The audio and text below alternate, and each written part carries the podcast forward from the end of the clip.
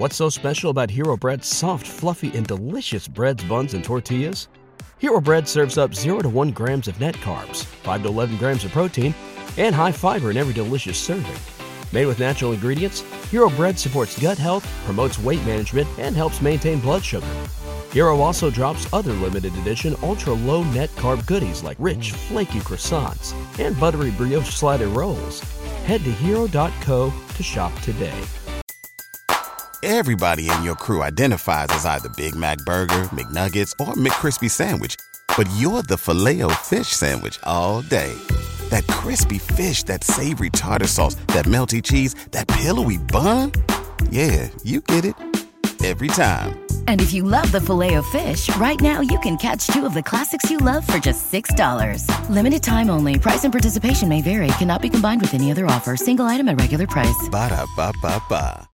Welcome everyone to a Baseball America podcast. Along with Aaron Fitt, I'm John Manuel. Thanks so much for joining us here at the DeMarini Demo House podcast nook.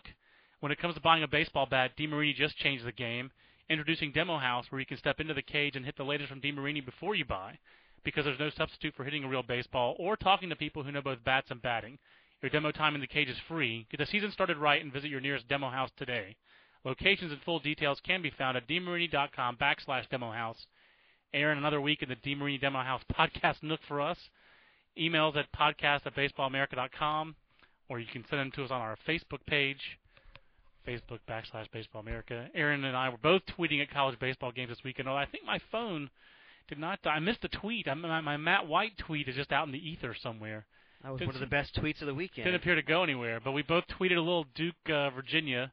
You watched a little bit more of the games. You did not have a two-year-old in tow.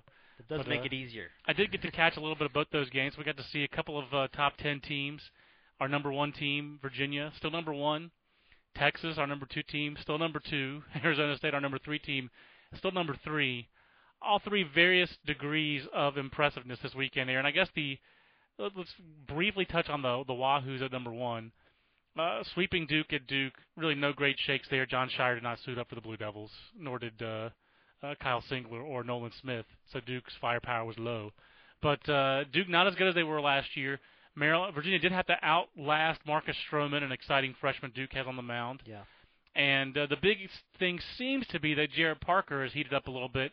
And Virginia, I guess the separator, not necessarily, the, this is not why Virginia is ranked ahead of Texas, but Texas is pitching clearly best in the country.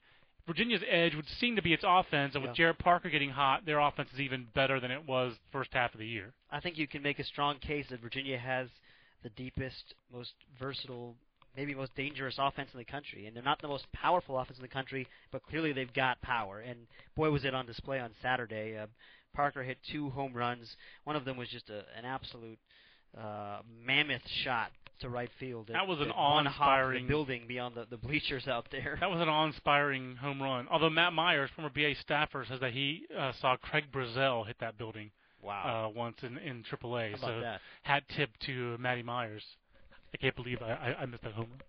Anyway, bad Matt Myers impersonation, and the physical part really doesn't translate over the podcast. Anyway, Steven Proscia also has obviously big power. Those are the two guys that really provide a lot of the thump in the middle of that lineup, and he, and he had a, a nice day also. Hit one off the monster out there, and another one over it, and uh, onto that building out there on the left field. So yeah. I mean, those two guys are, are, are strong, and, and and you know if they're heating up, that's a good sign for Virginia. That's the thing is, I don't think Virginia, you know, they they've been really consistent. They've got they're 39 and nine right now. They're in Right. first place in the ACC.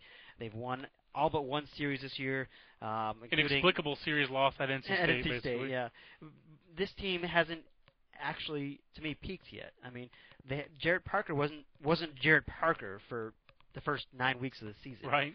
Um, They still haven't really 100% settled their Sunday starter. I mean, no, it's Cody Winiarski. I mean, Is- is he- has has he- been he's been pretty consistent. He's Has- been he's been okay. pretty good. Okay. Um, Just seemed like they gave up a little bit. More again, their Sunday scores are a little sloppy. they They're have not- been at times, but I mean, in, in, lately, I mean, he's been he's been uh, he went eight eight plus innings last week. I think only give up one run. I mean, he's been pretty good.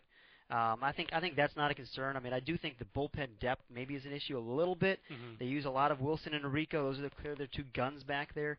Um, but you know, I, I think this team is, is pretty complete. I mean, that that, that Great much, outing. Great outing on Saturday by Bullet Bob. Yeah, oh Complete yeah. game, Robert Morey. He was terrific, and you know Hultzen gave him a complete game the day before. So I mean, uh, their starting pitching also seems to be hitting its stride. So I mean, are they better than Texas? I don't know. I mean, at this point, it seems very clear that Virginia, Texas, and Arizona State are the three best teams in the country in some order. Yeah. And you can argue over what order they should be, but we had Gin- Virginia ahead, and so we're certainly not going to lower them after after this week. Uh, Right. They also beat Coastal Carolina midweek, so I mean, it's Also impressive. uh, Texas has been incredibly impressive. They won 21 in a row now.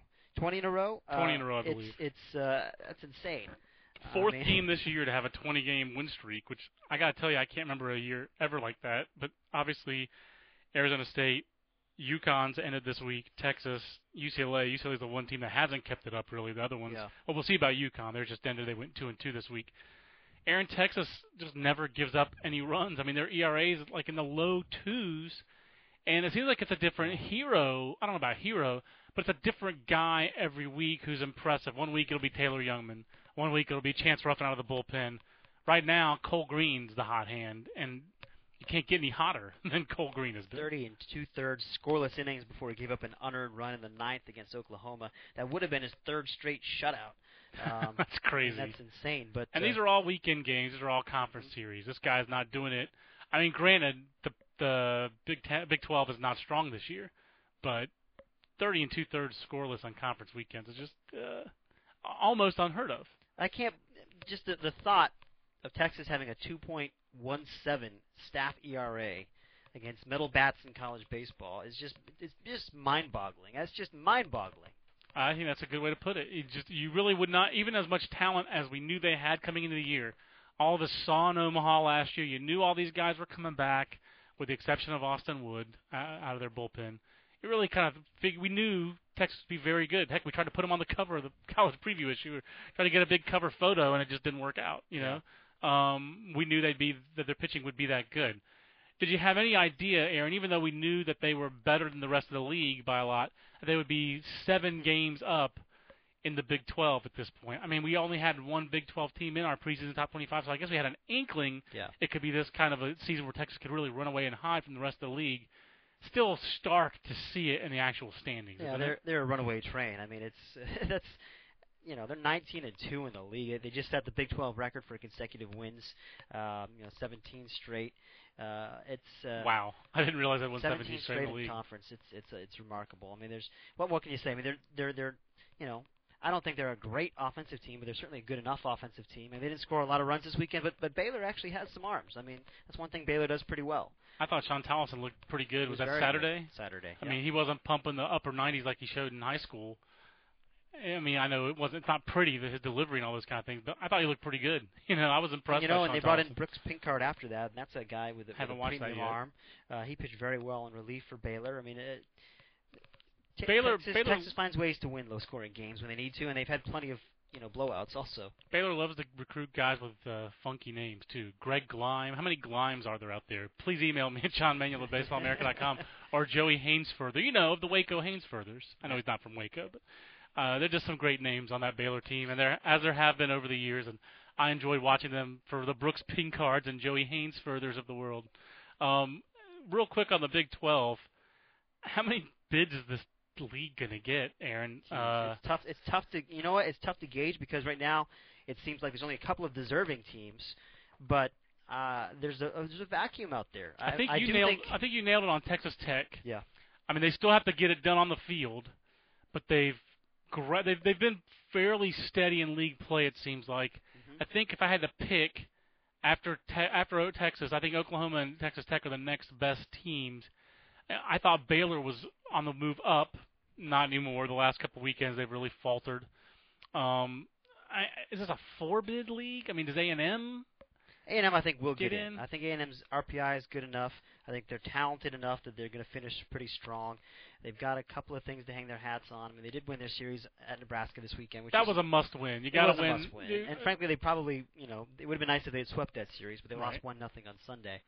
Um, and you talked to a scout, I think this weekend, who was talking about A and M and just how good some of their arms look. Yeah, I mean, you know, Stilson and and Barret Loux are just legit power arms. There's no question, and they've got, you know, it's it's a fairly deep step. I I like A and M okay. I mean, I don't think any team says Texas Net league is great, even Oklahoma. Right.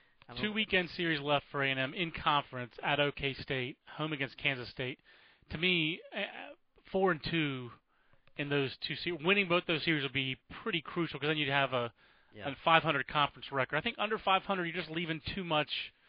You're just giving the, the the committee a reason to leave you out. But I think in the whole big scheme of things, there's such a vacuum of good teams. It. It's hard to get to 64 teams. When I was doing the field last week, I think I, I think I ended up leaving six Big I 12 think you teams had in, 'em. not because I liked six teams in the league, but because there was nobody else deserving to put in there. Right. I mean, like even Kansas has a shot. It seems Sure they do. I And, mean, uh, they, that was a again not a good series loss for them uh, this weekend against Oklahoma State, which had been playing pretty poorly. I believe scuffling is the word there. Yeah, and, but that's two straight series losses for for the Jayhawks now. So I mean, I, I do I could see Kansas faltering down the stretch. I, I'm losing Brett Bochy. I mean, he was such a key part of their team in the first half. Um, that's a team that I liked a lot coming into the year. That I, I don't know if they're going to keep it going. And, and, and Kansas State, I think I could see. I mean, as I said last week, I think I could see them faltering as well. Right. The schedule just doesn't set up very favorably for them. And again, I mean, in Kansas' defense, I mean, Kansas' issue is they've never been right. In the first half of the Yeah. season, they were playing pretty well. They were without their number one offensive player in. Thompson, their third Yeah. baseman. I mean, Big 12 Triple Crown last year, correct? That's right. And then right when Thompson comes back, and he still wasn't clearly hitting on all cylinders, but Tony Thompson's out. Brett Bochy, their closer, he Thompson comes back, Bochy gets hurt, so Yeah. they're never going to be at full strength this year. And they, weren't they also missing Ridenhour earlier this year too in their weekend rotation? Ridenhour. So, uh, you know, Kansas having a good season despite the fact that it's never really been at full strength. Um, number three team Arizona State. We're shifting a little bit of the Pac-10.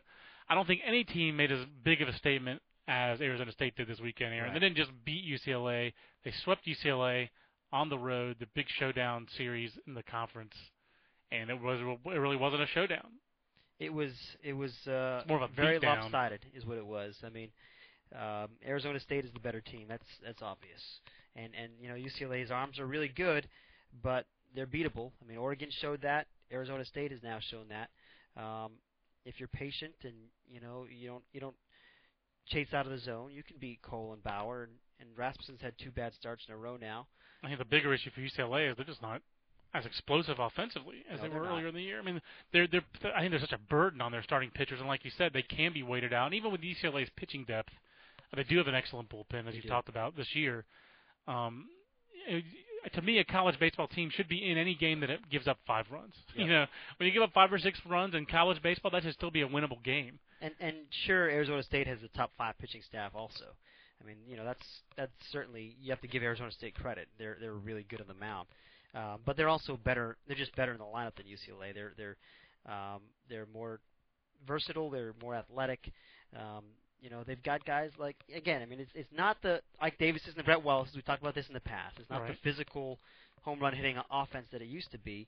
Um, but you know, Zack MacPhee's having just a phenomenal year. That he's only been not he's only gotten up. better since we we called him midseason player of the year. He has not let up. Uh, He's making a case for full season college player of the year, which is crazy. yeah.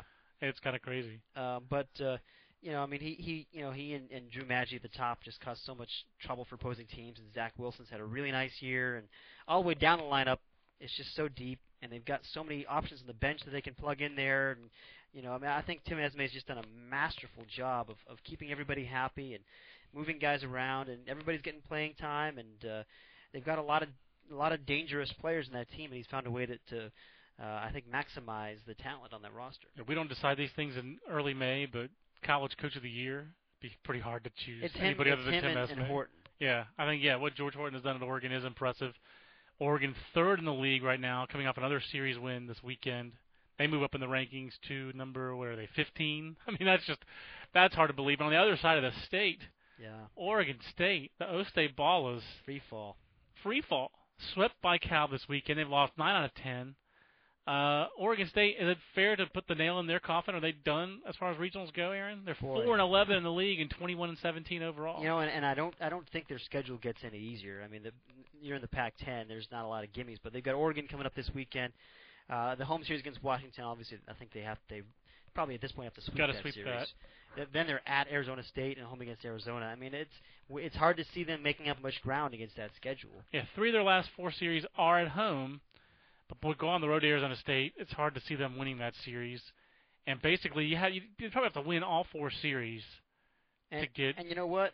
You just I mean, the Pac-10 doesn't have a great history of under 500 teams Yeah. getting to the tournament. And you know what? They're they're a bad offensive team. They're not just They're not just mediocre. They're bad. They're one of the worst offensive teams in, in a major conference in college baseball. They're like They Oregon was last They're year. like almost. Oregon you pointed it out. year. You Yep. pointed it out in the weekend preview that they're you know in the 200s offensively in Yeah. terms of like scoring runs, which is you know important. yeah, you can pitch all you want, and they've pitched well this year They're in for the, the, most they're part. in the the low 200s too. I mean, they're like 275th or, or something like that in runs. I mean, it's ridiculous. They're really really bad offensively.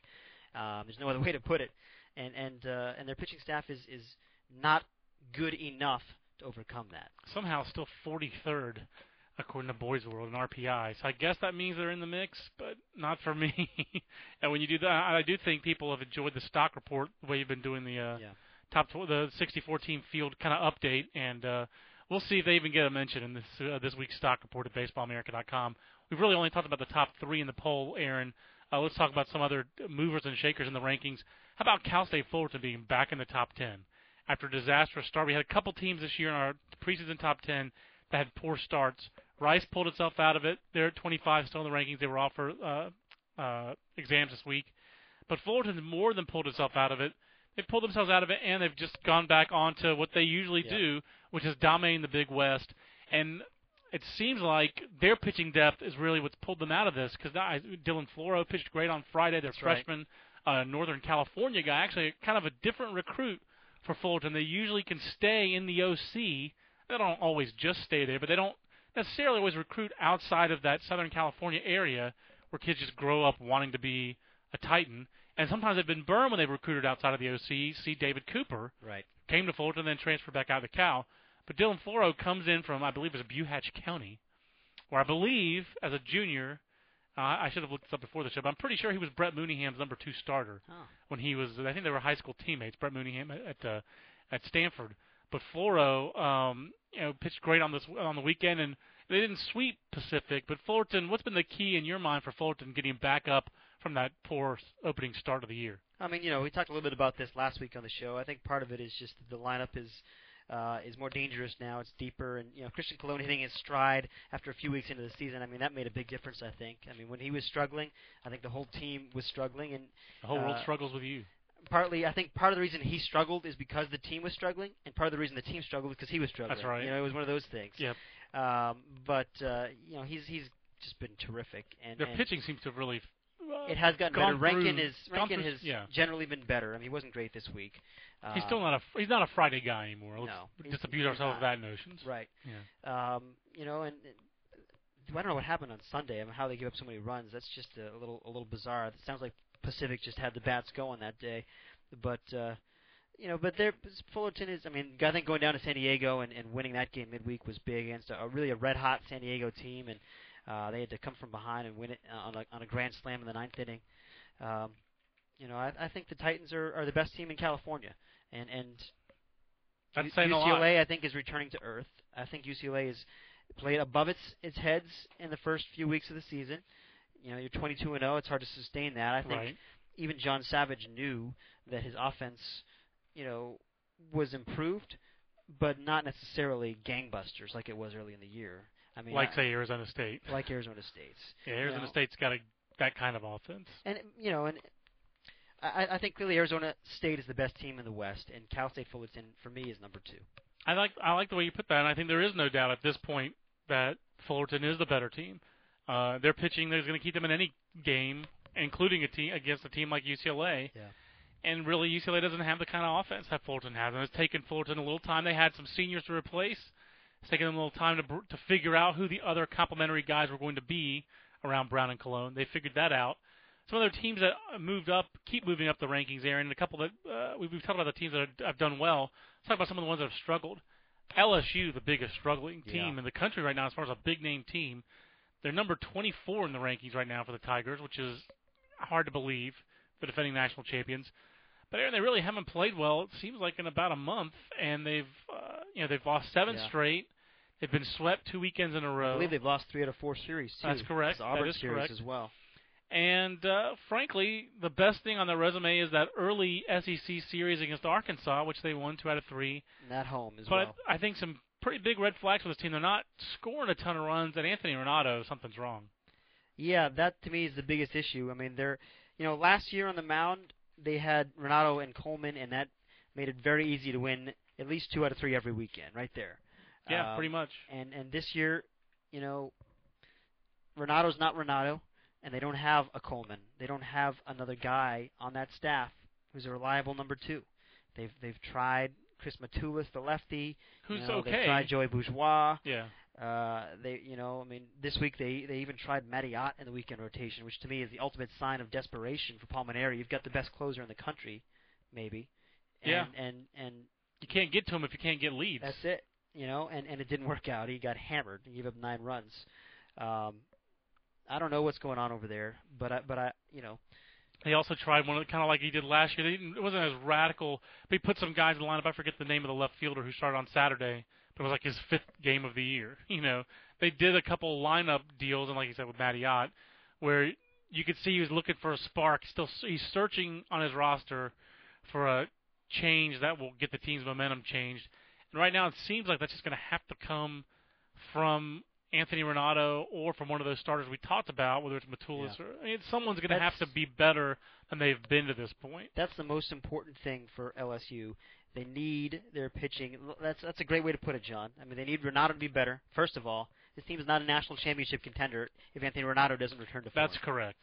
That, That's- that's that's- that's the bottom line. Yep. And they're and are they going to be a regional host? Well, not until they turn some things around. I mean, they're they basically it's very simple. Uh, last year they were able to bring in some talent out there, but they're already trying that this year to try to reshape the roster. Right now, the big thing is uh, play better. Best players get to play better. You can't necessarily put this on Blake Dean or Micah Gibbs. Those two guys have been pretty good this year. Yeah, Uh, especially Gibbs. Right, but I mean, like uh, the rest of the team, hey, you know, Tyler Hanover, that's not acceptable. You know, we were counting on you. You can't do what you're doing and keep your, you know. I don't know what their other options are. They are, you know, they're- they're they're in a spot right now, and that's why they're doing these kind of desperate things, like you talked about, because they know they're not playing well. Not, you know, Paul Mainieri was our coach of the year last year for a reason, not just because they won the national title, because he knows how to press those buttons. Yeah. So I think we expect him to be able to press the buttons to reverse them, but the biggest buttons are going to just be Anthony Ranaudo pitching better. That's the thing. There may not be Yep. buttons and the guys behind him too. And you know, but but the thing that for LSU that I think works in their favor is I think the remaining schedule, as we were talking about off air, uh, the remaining schedule sets up pretty well. I mean, they, they- it's not particularly daunting. I believe that two of their last three series are at home. I think they've got Kentucky and Mississippi State left, and, and That's one- correct. and Vanderbilt at home. Right, which is um, gonna, that's the toughest series they have left is Yeah. either at home to Vanderbilt, which really got a tough break this weekend with the rains and the flooding. Yeah. And I mean, no offense to Georgia Bulldogs fans, but when you lose a game to weather against Georgia, that's a that's a tough break for you. Georgia's just miserable this year, and, and I'm sure Georgia fans won't be offended by us saying that. I mean, I they think they just- know Georgia's miserable. That's a win. That's a win. Vanderbilt has to feel like they lost two wins yeah. To Mother Nature. But LSU home to Vanderbilt, at Kentucky, home to Mississippi State. That's what's left for them. And Mississippi State uh, coughed one up this weekend to Ole Miss, which is suddenly the other hot team in the SEC. And Aaron, we haven't necessarily on the podcast talked too long about South Carolina. I don't want to go too long. We're already a little bit long on the Baseball America podcast. But South Carolina, talk about consistency. Yeah. And these other teams, we, when we talked on the top 25 meeting, we debated how wh- where to move San Diego, which has only lost once on the weekend. We debated some of the other series movers, you know, like a, a Virginia Tech, which has been so good on weekends in ACC against a very tough schedule. Oh, In terms of conference resume, Virginia Tech's resume is really stronger than Miami's. It's really stronger than Georgia Tech's. Yeah. They're ahead of Georgia Tech this weekend our in, uh, this week in the rankings, not necessarily ahead of Miami. But when you're talking about just resumes, I mean, uh, South Carolina not losing an SEC series yet. No one else can come close to saying that in the league, right? Or is, Well, Florida's Florida lost one. Florida's lost one. Everyone else has lost more than one, I believe, in that league. It's it's impressive right, that yeah. South Carolina has been that consistent. And I guess that's what you get when you have a team that's kind of built a little bit more around pitching and defense. Their athleticism is what seems to be really standing out. They're just very strong up the middle. I forget the shortstop's name who can't hit, but is an outstanding defender. And I've been told that all three of their outfielders, really the four guys they play in the outfield, are all hmm. six six or better runners. So it is balls. If you don't you don't scald the ball, if it has any hang time, it does not fall in their outfielding in South Carolina. They really sounds like an, a defensive efficiency team, like what the Red Sox thought they had. You know, and and Ray Tanner's teams almost always are strong defensively, even when they had all those mashers like the Phil Dishers and the uh, James Darnells and the Smoaks. I mean, um, Darnell and Smoak were good in the corners. Yeah, you're right. Havens was okay at shortstop his, his last year, especially. Um, he got a lot better after his freshman year. Right, no doubt. Um, you know, Ray Tanner teams play defense, and this team does. And and you know what else? Um, they they broke out the bats this weekend. I mean, they- they've been a pitching and defense team most of this year. That's been the key to their success. Um, but they scored 20 runs when they needed to on Sunday in, in an That's offensive crazy. game. You know, uh, when when Alabama scored 15, it's one of those days I think where the ball was flying out of the park. Um, oh, it was hot. yeah. it was hot all over the southeast That's this right. weekend. If you didn't have the big time rain like they had in Nashville, it was hot and it was also humid, and that's like summer heating up weather. They had one of those SEC weekend uh, end of the weekend games. And you know they and they scored nine runs on on Friday too. So I think uh, South Carolina. I, I've been waiting for the offense to to kind of show this side of it because I I do think that there's some firepower in there and and uh, um, that just gives them another dimension. I mean I think they're a really dangerous team. Yeah, that's uh, that's one of those Sunday games that I would hate to go to. Yeah. I have to be honest with you.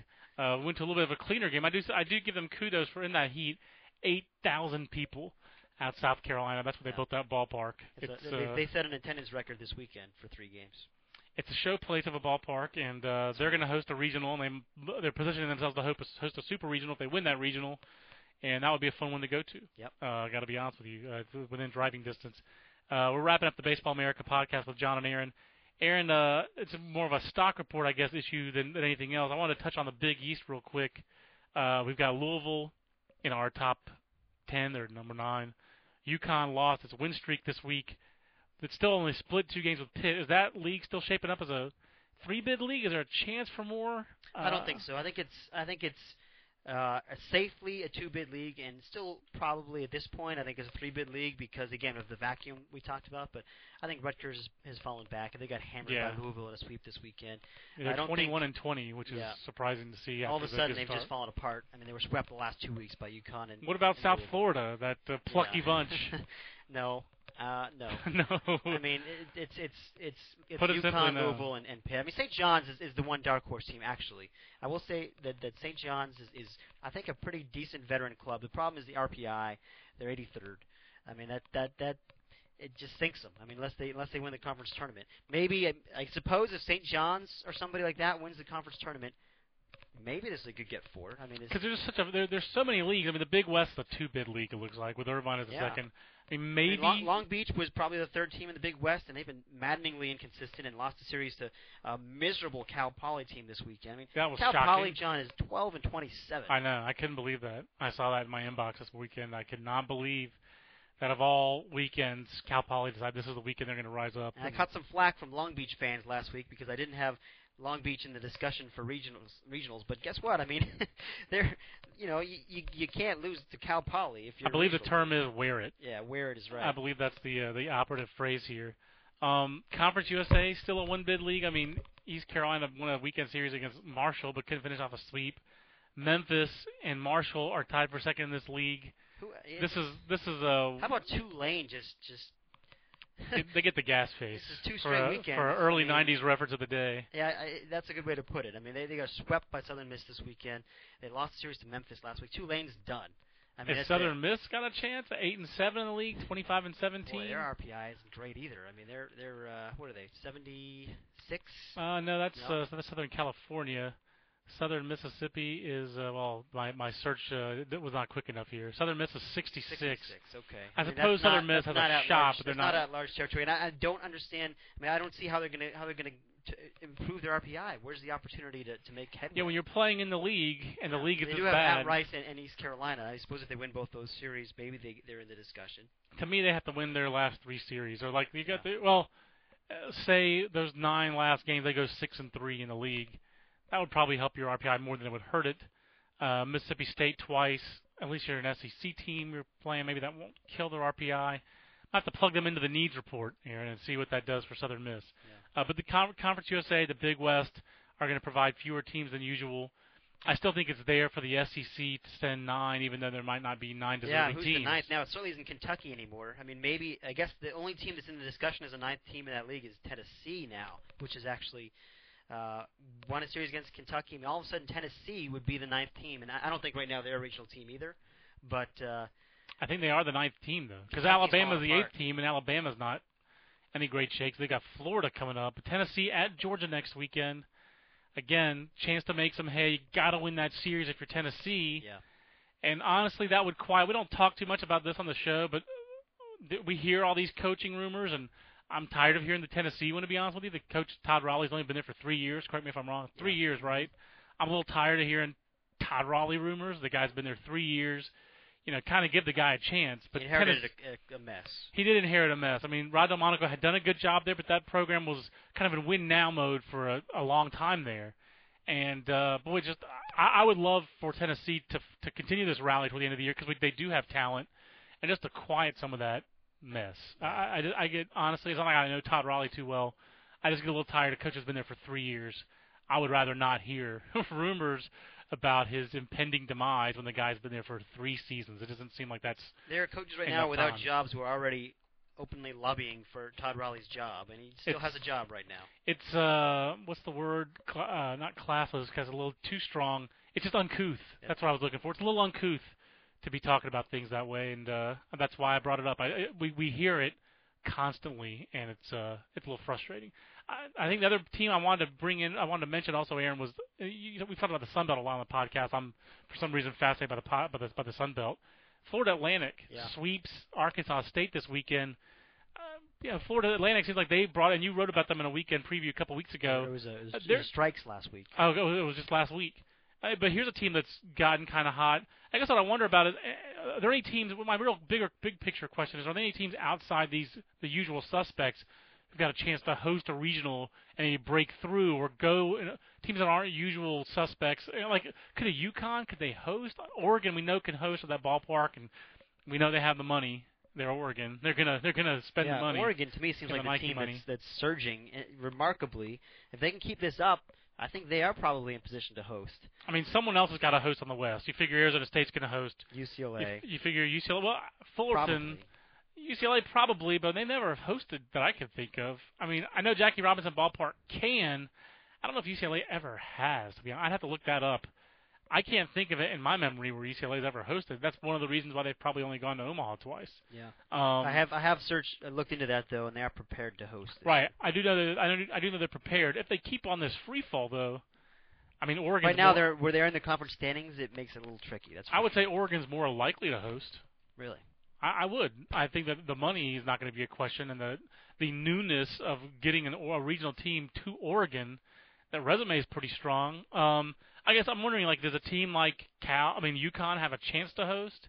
Uh, is San Diego going to try to host at San Diego State like they have in the past? I, uh, I don't think you'll see that. I don't see that either. It didn't think that went well the time before.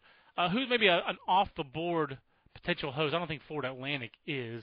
Is there a team that's an off the board host? I'm putting you on the spot a little bit here. I know. mean, you know, you mentioned UConn. I I actually heard some people this weekend talking, I think half jokingly, about going up to Storrs for the Connecticut Regional. But you know, I mean, they're in the mix. They've got the RPI. I think. I mean, uh, I, I don't think they're going to host, but uh, it's it's possible. I mean, I, I don't know about their facilities or if they could host at a minor league ballpark or something.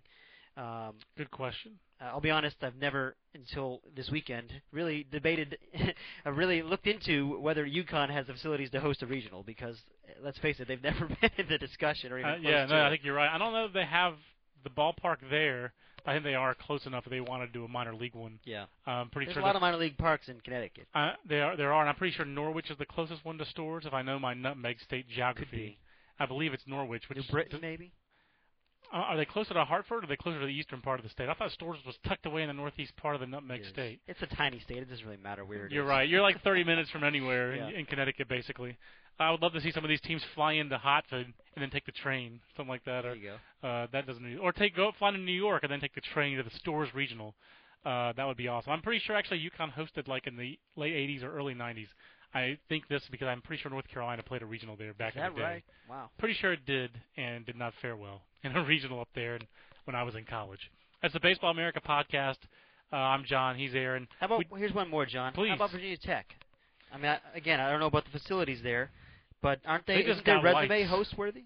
the resume is host worthy. They just got lights in the last few years, Yeah. uh, so I think they actually could host that way. Because like Cal, does, to my recollection, does not have lights, have lights. can't host. Um, I would have a hard time seeing the committee having a team both because Blacksburg's not that far from right. Virginia, number one, but number two, if you're flying teams in, it's hard to fly to Blacksburg. Oh yeah. Travel cost wise, I mean, unless Virginia Tech is a slam dunk, they've got like they finish up. Let's say they finish in the top three, four in the ACC, and then they win the conference tournament, which is certainly plausible. I think they have to host. and they certainly had the money. They, they Virginia Tech. They had the football money. They could they could put the bid in. I have a hard time seeing them as a host because I don't know what their facility's like. I don't think it's great, and their fan interest has not been tremendous Yeah, this year. You're right. It's in contrast to a new team like Oregon, where the fans really have jumped on Yeah, that bandwagon. thirty something, thirty-seven hundred, I think, this weekend at Oregon. And for the West, games. that's just tremendous. huge for to the be honest West, with you, that's, yeah. that's that's big time. So I could see uh, Virginia Tech. I see UConn more, to be honest with you. I think the committee likes to put, you're right. and let's be honest with you, uh, ESPN doesn't pick the teams, but ESPN, if they're going to do a regional, they would love to do it in their backyard. Heck. They would play up the UConn regional to the hilt, and UConn's a good brand name, and there are a lot of eyeballs in the Northeast that I think would be inter- that that would be good TV to have a uh, a regional up there. That's not what should decide it, but I do think that uh, I do think that UConn is on the cusp of being worthy. I think it would not be a bad thing to have t- new blood like a UConn, like an Oregon. I think we know that Texas, Virginia, some of these are going to be regional hosts, and I think South Carolina is going to be a very lucrative regional host. Yep. Let's There, take- there's some locks out there for sure. I think there are. Let's take some uh, conference, uh, some questions real quick before we wrap up the podcast off our Facebook page. The Portland Baseball Softball Facebook page wants to know big West Coast Conference series in Portland coming up this week. Any chance of the WCC being a multi-bid league this year? Not unless not unless San San Diego doesn't win the automatic bid because Portland's had a great year, but their RPI is not even close to being at large worthy. Uh, they haven't played a good non-conference schedule. I mean, In fact, they played a, they played a bad non-conference yeah, schedule, which Seattle, is understandable. Southern Utah. I mean, It's, it's understandable considering their their uh, their geography. They've got USD this weekend at home, and they still have to go to San Francisco and to Gonzaga. So even if they win this conference series against San Diego, they're one game back, and they could put themselves in position to win the league regular season. As you pointed out last week, no more conference tournament there. right. And they still have to go win two series on the road to keep up with the Toreros. It just seems like it's not likely. It's possible, but not likely. that San they'll be a Diego is the league. most talented team in that league, and I think San Diego is going to win that league, and I think it's going to be a one-bid league. I agree with you. Portland is number 80 in the RPI, not exactly advantageous Yeah, they, For, they, I mean, uh, it's, it's at it- large they're a great story, but they don't have any chance in that large bid. We've also got a question, uh, really, the, the, question from Chris Delano, who we've touched on on the Facebook page.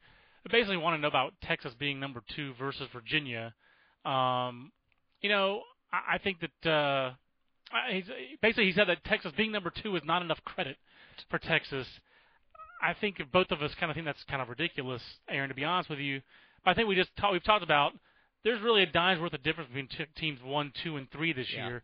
I think Arizona State, with five losses all season, has as much a claim on being number one as Texas. They've both had 20 game win streaks.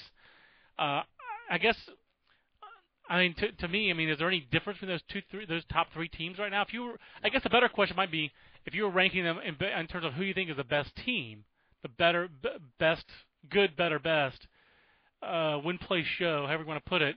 What's the what's the best team out of Virginia, Texas, Arizona State I right would now? probably go Texas, Virginia, ASU, but it's close, and I could see seriously if you if you argue the the opposite way, I, I would be fine with that. I mean, I think that they're all very close. Um, I, I really don't know how to make a determination there because Texas's offense still leaves me wanting. I mean, Baylor can pitch pretty well, but they Yeah. scored ten runs all weekend, and but they scored more. They've scored more than that in most of their conference series. they have. They and, have. and, and They've been fairly explosive just- lately, actually. Their pitching is just.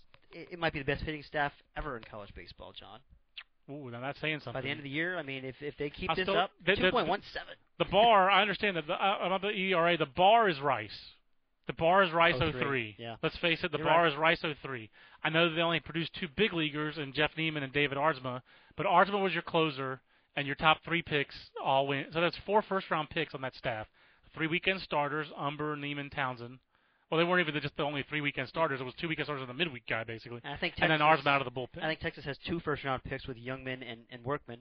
I do Yes. think Workman will be a first round I think you're right. And and I think Cole Green is not quite a first round pick, He's Philip Humber esque. he's is what he yeah, is. that's that's a, it's a good call. And, and Chance Ruffin is just as dominant I don't- or more dominant than David Aardsma. What Chance what He's Chance Ruffin better. has done. Chance Ruffin's been better performance He wise might not, have, even he might not throw Aardsma was. 99 like David Aardsma, but Right. but but as far as performance and dominance at the college level, it's hard to beat what Chance Ruffin's done. That's true. All that said, Jeff Niemann's the best pitcher out of all those guys. He went 17 and 0 as a sophomore in 2003.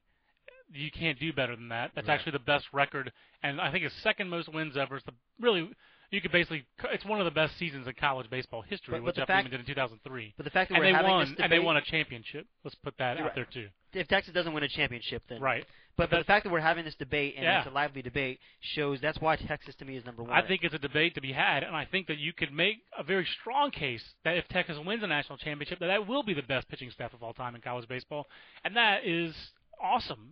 We have to appreciate that what we're what we're seeing Yeah. out of Texas. For all we're talking about uh, splitting hairs, this has been a long podcast. We need to wrap it up, but they are not just in the discussion; they're on the very very short list.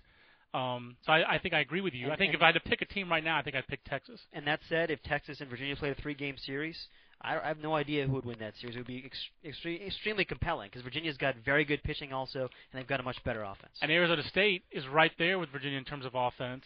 And defensively, kind of have to like what they do. At Arizona State, they're so athletic and Yeah. versatile here. And and so is Virginia, though. I mean, Right. those those, those Oh, two yeah. teams are, are, are comparable athletically uh, and defensively. I, I do think Virginia has more firepower in the lineup than Arizona State, and and I like Virginia's front line pitching actually more than Arizona State's. and the, the gap between those three teams and the rest of the country to me is pretty serious. I agree with you. I think it's, pretty huge. serious.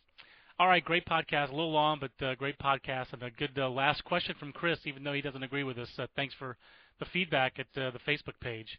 And we want to remind you we're coming to you from the DeMarini Demo House podcast nook because when it comes to buying a baseball bat, DeMarini just changed the game. Introducing Demo House, where you can step into the cage and hit the latest from DeMarini before you buy, because there's no substitute for hitting a real baseball or talking to people who know both bats and batting. Your demo time in the cage is free. Get the season started right and visit your nearest demo house today. Locations and full details can be found at demarini.com backslash demo house. Aaron Fitt's chat can be found at baseballamerica.com this afternoon. And of course, the college blog is always open. So for Aaron Fitt, I'm John Manuel. Thanks for joining us. We'll see you next week. So long, everybody. After the end of a good fight, you deserve an ice cold reward. Modelo the mark of a fighter. You've earned this rich golden lager with a crisp, refreshing taste. Because you know the bigger the fight, the better the reward. You put in the hours, the energy, the tough labor. You are a fighter, and Modelo is your reward. Modelo, the mark of a fighter. Drink responsibly. Beer imported by Crown Port Chicago, Illinois. Everybody in your crew identifies as either Big Mac Burger, McNuggets, or McCrispy Sandwich. But you're the filet fish Sandwich all day. That crispy fish, that savory tartar sauce, that melty cheese, that pillowy bun. Yeah, you get it. Every time. And if you love the filet of fish, right now you can catch two of the classics you love for just $6. Limited time only. Price and participation may vary. Cannot be combined with any other offer. Single item at regular price. Ba-da-ba-ba-ba.